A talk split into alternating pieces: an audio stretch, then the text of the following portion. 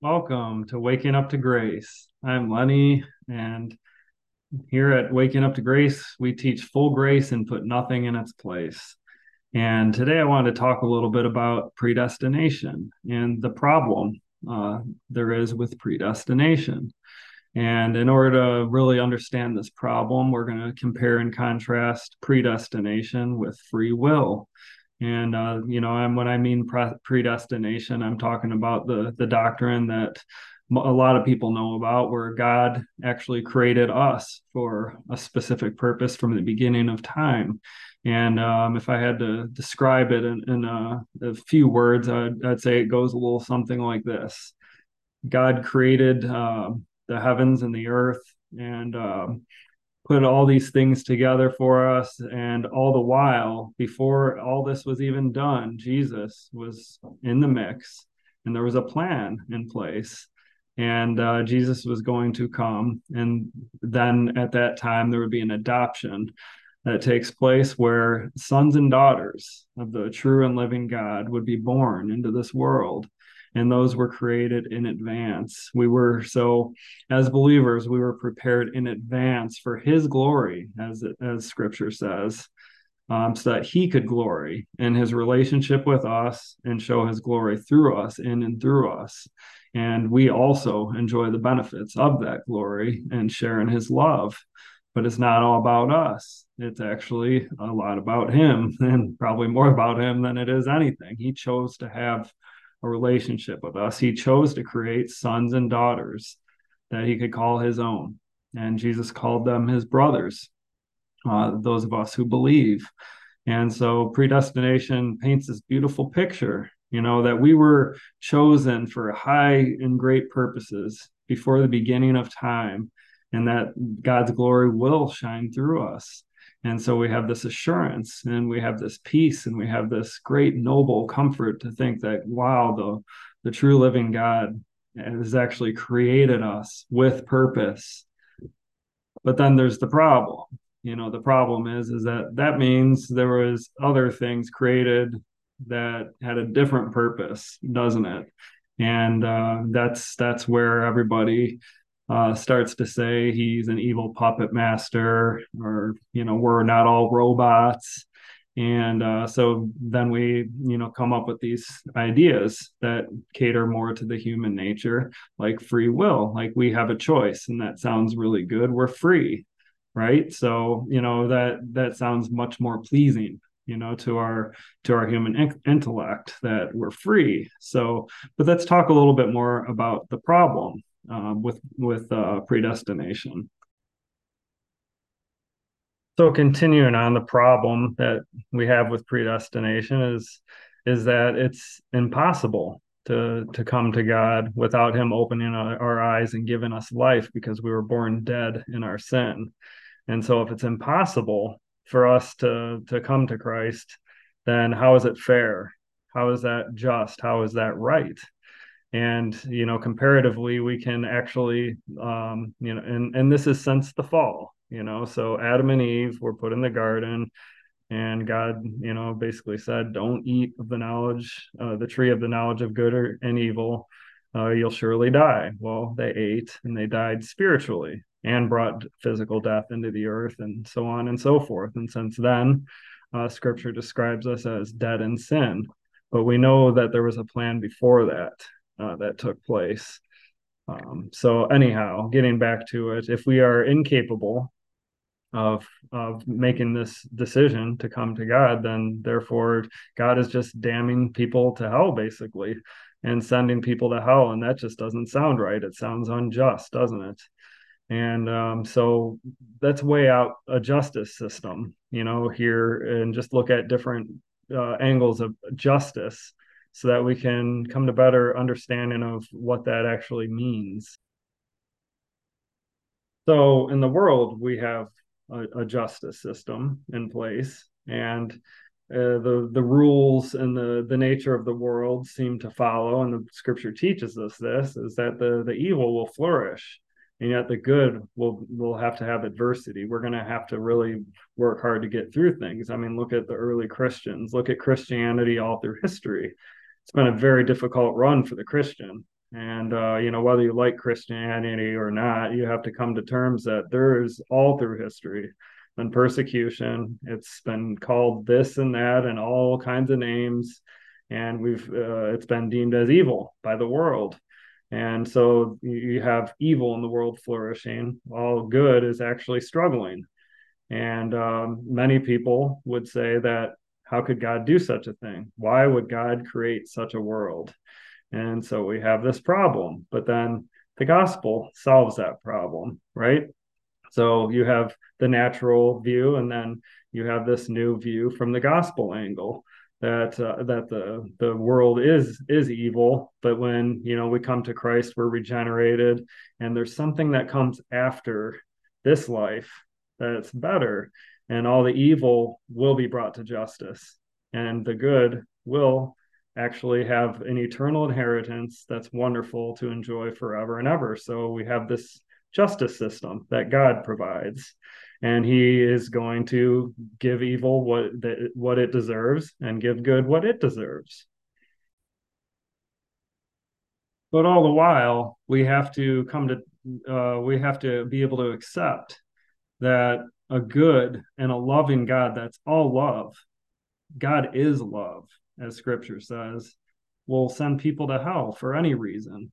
And uh, so the problem with predestination and god uh, sending people to hell per se, where actually Scripture says that man has no excuse. And so, on one hand, God, uh, man is without excuse, uh, but on the other hand, he can't really do anything about it. So, free will attempts to solve this problem by saying that God loved the world and God is love, and so he gave man a choice. And so we have we then have a different picture. Uh, we we have this this gospel that jesus unleashed on the world that's so simple. It made it so simple to achieve salvation that man missed it. That, that mankind can miss it. It's so easy and uh, it, it paints a picture in such a way that if only you were to be able to get the gospel onto qvc the whole world might be saved. Uh, we just need to get it out there. And uh, because it's so simple. And you'd have to be an idiot not to believe it.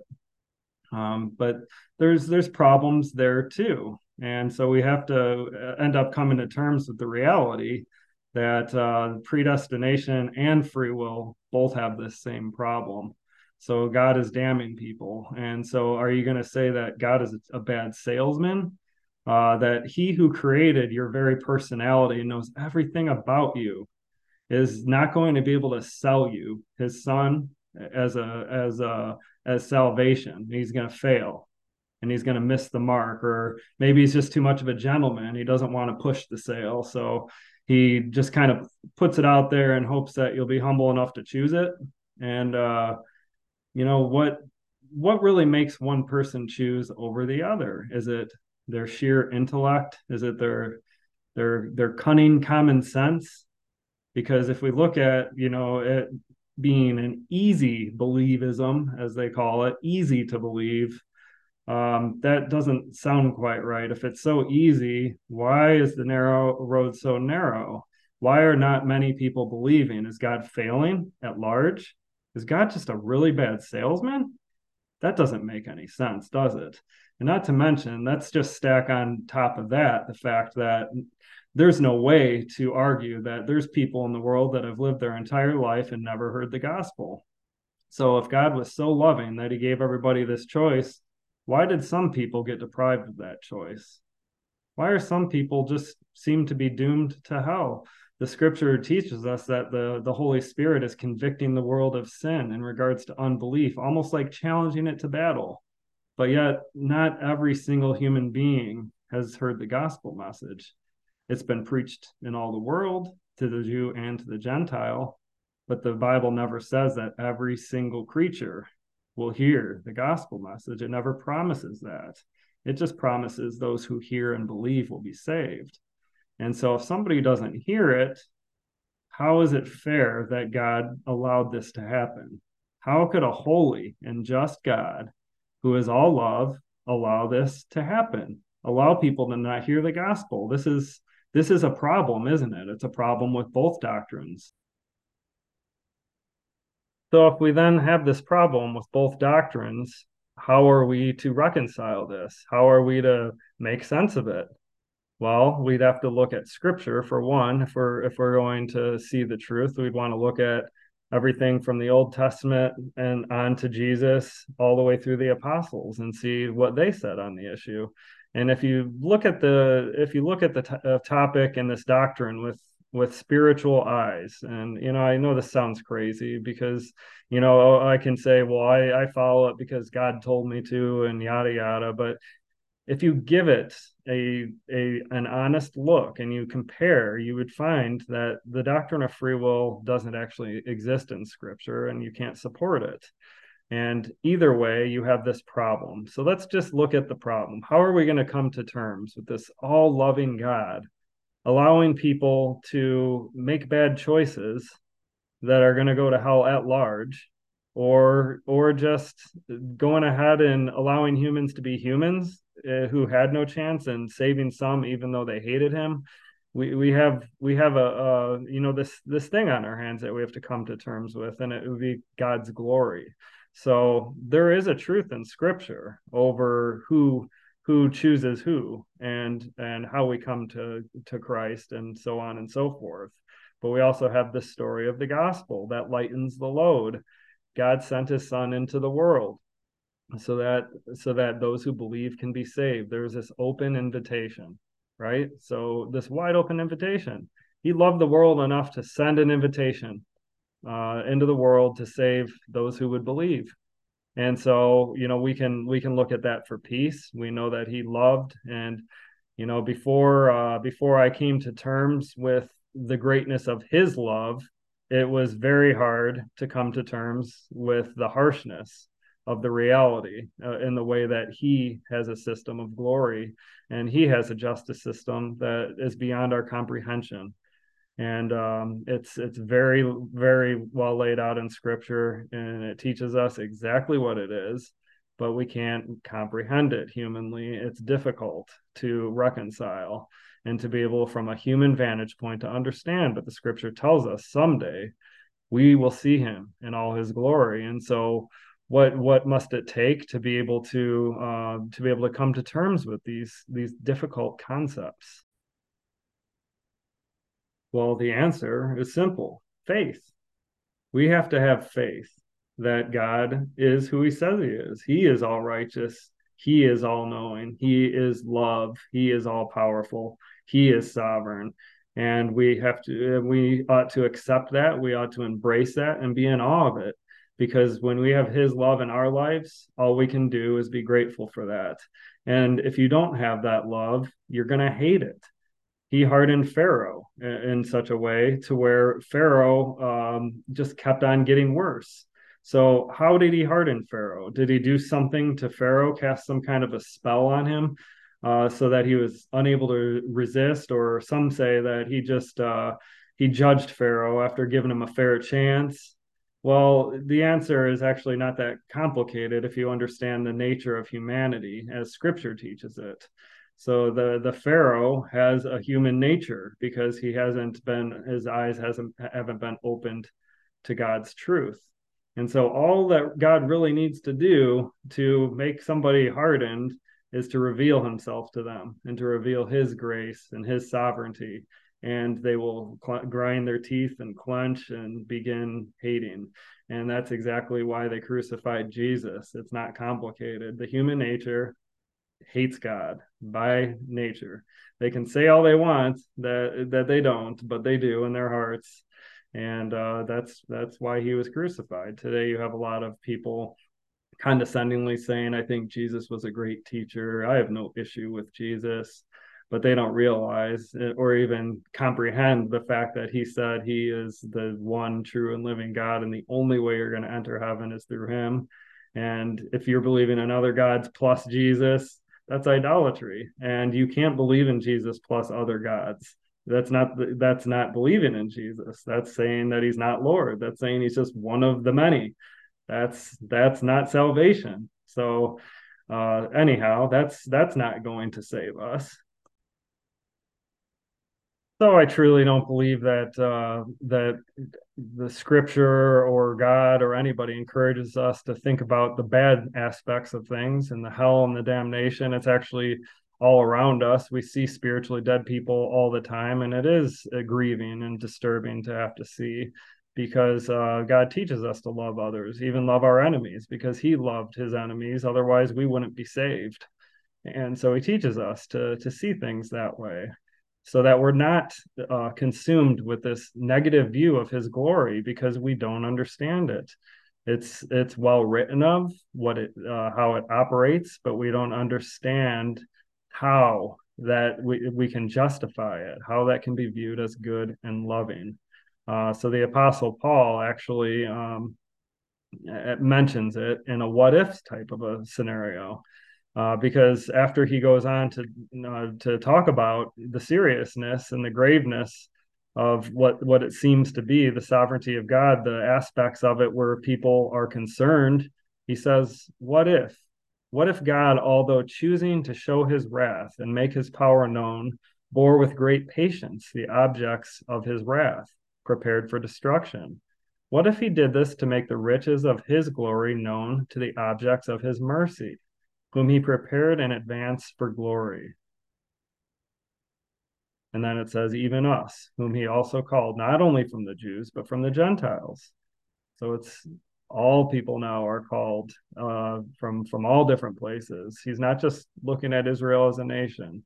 He he has chosen people in advance from all the world, not just Israel. And so he says, what if? What if basically God used the darkness to show us the light? What if God used us evil, uh, used evil to show us good? Because truly, God must be working in all things. Uh, if if God were to have no power over Satan, he would rule over the world indefinitely, and there would be nobody saved. We can't see Satan, and uh, so how could we destroy him? We can't see a demon, so how could we destroy him? Um, we we don't even understand why we do things in the flesh, for that matter. So, you know, I, I believe Satan was destroyed as part of the fulfilled prophecy.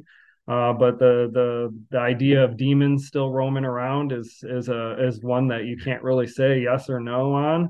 Uh, so you have these unseen things, and let's just say there's a, a demon. You're going to take that on on your own when you can't even see it. It's impossible. You need God. You can't battle up against these spiritual forces. And so you know, what if he uses these things to reveal us? God is obviously working in all things. He is able to harden, he was able to harden Pharaoh just by the use of his glory. Pharaoh hated him worse by nature. He works in all things and he operates in all things, and everything has purpose. If everything didn't have purpose, it would be kind of crazy, wouldn't it? You step into a, a cab or a let's say today uh, an uber car and you get in and the you know and let, let's just play out a scenario here. So you get into this uber car and, and and the driver you know seems very compassionate towards you. He really cares about you and he says uh you know i you get in actually with a group of people. Uh, there's a whole group in an uber limo let's call it and uh, the the driver again he seems very compassionate and he really he really wants to get you where you're to go. And so he says uh, you know that's being that i really love you guys that i really care about you guys i want you to be able to have a you know take part in this journey to get where we're going. There's a destination that we have to get to and um, I I have a destination for you, but I want you guys to be able to join in. And so, you know, feel free. You guys all have gas pedals, brakes, and steering wheels, and they're all going to steer this this vehicle around wherever you choose. And so, you know, our destination, because I want you to be part of it, and I love you. I want you to be able to control this vehicle. And so, would you want to get into that that Uber vehicle? Would you step foot in that Uber vehicle? I know I wouldn't, but I know one that I would. Let's let's look at another scenario. This Uber driver picks up his limousine full of people and he says, "You know what? I love you guys and I want I want to get you to the destination safely. So uh, what I want you to do is sit back enjoy the ride. Just do what do what comes from your heart and enjoy yourselves while we're getting there. And uh, you know, I'm going to get you there indefinitely. We will get to our destination because I am a pro driver. I know where to go. I know how to navigate, and I'm going to get us there safely. So you just don't worry about a thing. How would you like that ride? You know, you can willingly do whatever you want inside of this cab, and nothing's going to affect your salvation. You're going to get there fully and safely. So, this is how it is when God is sovereign. So, let's just think about which, you know, which God, being that people always separate the two. I wouldn't believe in that God. He's an evil puppet master, or, you know, my God is love let's just really think about that for a minute what you're saying if you if you're following these free will doctrines do you do you really want a will that's equal or above god's is that even scriptural or is that starting to hinge on you becoming your own god in a very similar fashion that adam and eve chose to do when they were deceived at the tree of the knowledge of good and evil I challenge you to put some thought into it. And um, you know, if, if you guys want to look harder at the issue, there's there's some great literature out there, you know, that you can look at to to dive deep. You know, um, one in particular that that I highly recommend and um, is uh, the bondage of the will. Uh, Martin Luther's Bondage of the Will. This is this is a good read, and uh, I I recommend it if you're trying to toss up the issue, trying to figure figure out how to come to terms with this, uh, because uh, Martin Luther was was uh, very eloquently writing about this, and he he wrote against the opposing side. And um, when when you read and when you when you just take and take it in, you can't help but come to a certain conclusion in the spirit. And uh, so so give it a go, you know, and uh, I hope you guys enjoyed this. I hope it shed some perspective on this topic for you guys. You know that uh, you know whether either way that you believe it, you you have to come to terms with the fact that you know somebody's at fault here. You know you can you can blame humanity, but that just makes God a bad salesman. Uh, that just means God failed humanity. So who's failing? Uh, is it is, is humanity failing or God failing? Which one is it? I mean, it's such a such a crazy thing to think about, and we should never give any kind of credit or lip service to anything other than God Himself for our salvation from start to finish. And if and if faith is, is something that we have to do by choice, that's an action. Faith is not an action it's passive and it's something that God does in us. Scripture tells us that faith, God is the distributor of faith. It's written right in Scripture, and so we should trust in that. And uh, so, anyhow, today uh, I hope you guys enjoy the day out there and uh, continue to wake up in grace and take in some more. And uh, invite you guys onto our next one. Hope you had a good time.